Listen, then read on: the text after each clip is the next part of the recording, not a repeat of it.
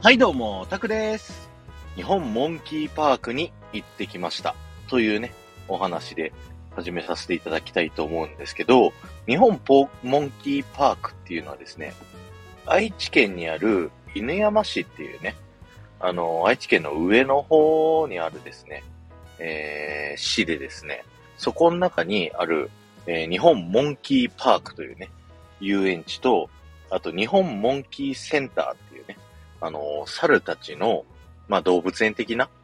ところがありまして、そこにね、こう仕事で、こう、ただ券をいただいたので、ちょっと行ってみました。なんか調べると1956年からね、あるような、えー、遊園地とのことで、僕もね、あの、相当久しぶりに行ったんですよ。というのも、僕が最後に日本モンキーパークに行った思い出っていうのがですね、あの、保育園の時だから、3、4、5歳ぐらいの時だと思うんですけど、そんぐらいの時にね、あの、保育園のお泊まり保育っていうね、そういうやつで、あのー行った思い出があったんですよね、モンキーパークに。で、えーちょっとね、記憶曖昧なんですけど、多分行きのバスで、あの、めちゃくちゃ酔っちゃってですね、僕、あの、吐きまくったんですよ。で、あの、モンキーパーク内の遊園地でも、ちょっとグロッキーなったっていうのと、なんかちょっとね、怖がりだったんで、なんかみんなでね、多分、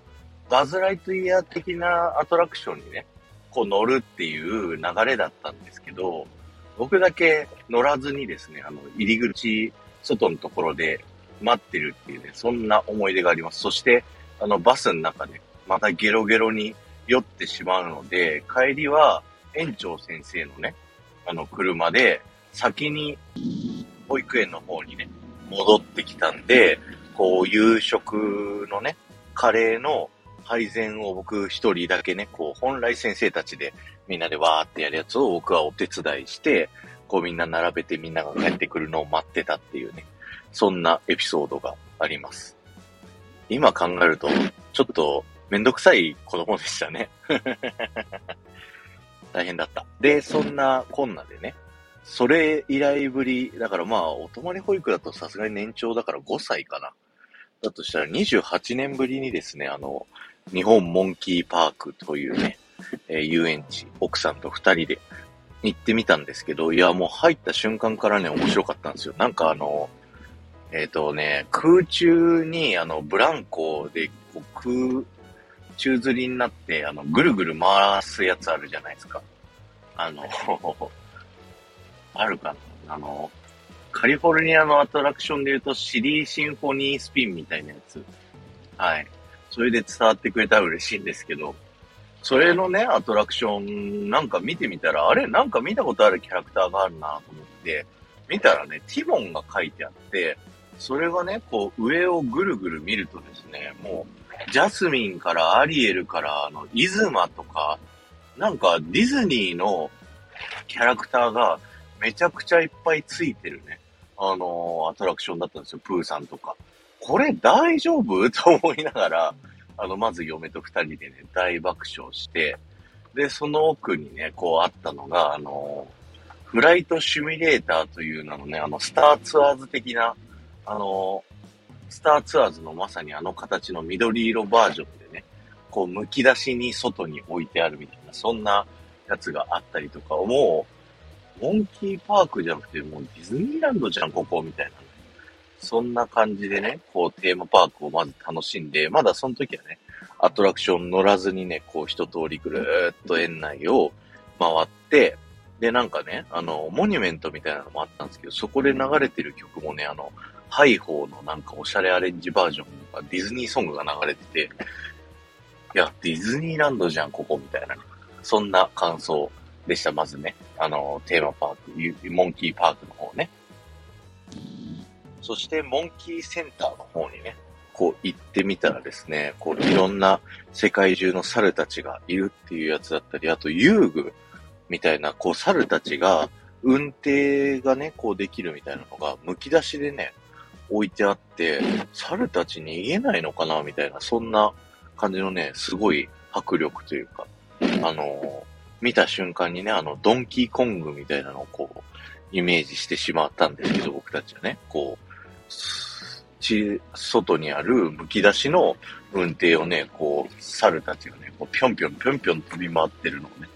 こう、た、楽しめたりだとか、あとね、あの、室内施設で、なんか夜行性のね、ゴリラだったり、チンパンジーだったりが、こう、見れるよっていう施設があったりだとか、そういうね、世界中の猿たちが見れるみたいなのでね、すごい楽しめました。あの、マダガスカルっていう映画の、あの、踊るの好き好きっていうやついるじゃないですか。あれがですね、あの、飼育員さんからこうね、食べ物をもらってて、トマト、プチトマトをね、もらってたんですけど、それをね、ひたすら口の中でくちゃくちゃくちゃくちゃ噛んでて、プラって、こう、落とし、落としちゃって、それをまた拾い直して、くちゃくちゃくちゃくちゃ食ってるっていうのがね、すごいね、可愛かったです。で、それで、モンキーセンターね、一通り見回った後ですね、またモンキーパークの方に戻ってきましてですね。で、あの、フライトシミュレーター、さっきね、気になったやつがですね、奥さんがどうしても乗りたいって言うから、あの、乗ったんですよ、スターツアーズね。で、スターツアーズ乗ったらですね、あのーそれはもうすごいね、あの、クオリティでした。あのーどれぐらいって言えばいいのかな？あの、プレステ1ぐらいのね、あの CG の クオリティで、なんかジェットコースターのレールみたいなのをこう走ってね、こう、それに合わせて動いていくみたいな感じなんですけど、レールが切れてこう飛び立つぞみたいな演出かと思ったら、そのままピューンと落ちて海底にね、こう潜るんですよ。ああ、なるほどね、こういう演出かと思ってね、こう見てったら、こう巨大な魚が出てきて、巨大な魚にね、こう飲まれちゃうんですよ。ああ、飲まれたと思ったら、そのままね、何の脈略もなく、あの、未来都市みたいなところに場面転換して、うっそんって思ってたら、なんか急にね、映像が乱れてブッてなって、あの、場面がペッて変わって、あの、もう明らかに壊れ、壊れてるというか、バグ的な感じでね、あの、映像が飛んだんですけど、それがそのままね、何事もないかのように進んできてですね。で、その後に、あの、火山みたいなところに出てきたらですね、なんかこう、骨の、なんか敵キャラみたいなのがね、出てきて、こいつがいる限り、レールの上を進めないぞ、みたいな。自分たちで戦うんだ、みたいな、こう、ナレーションが流れてきて、よし、なんかこう、ビームでもね、出すのかなって思ったらですね、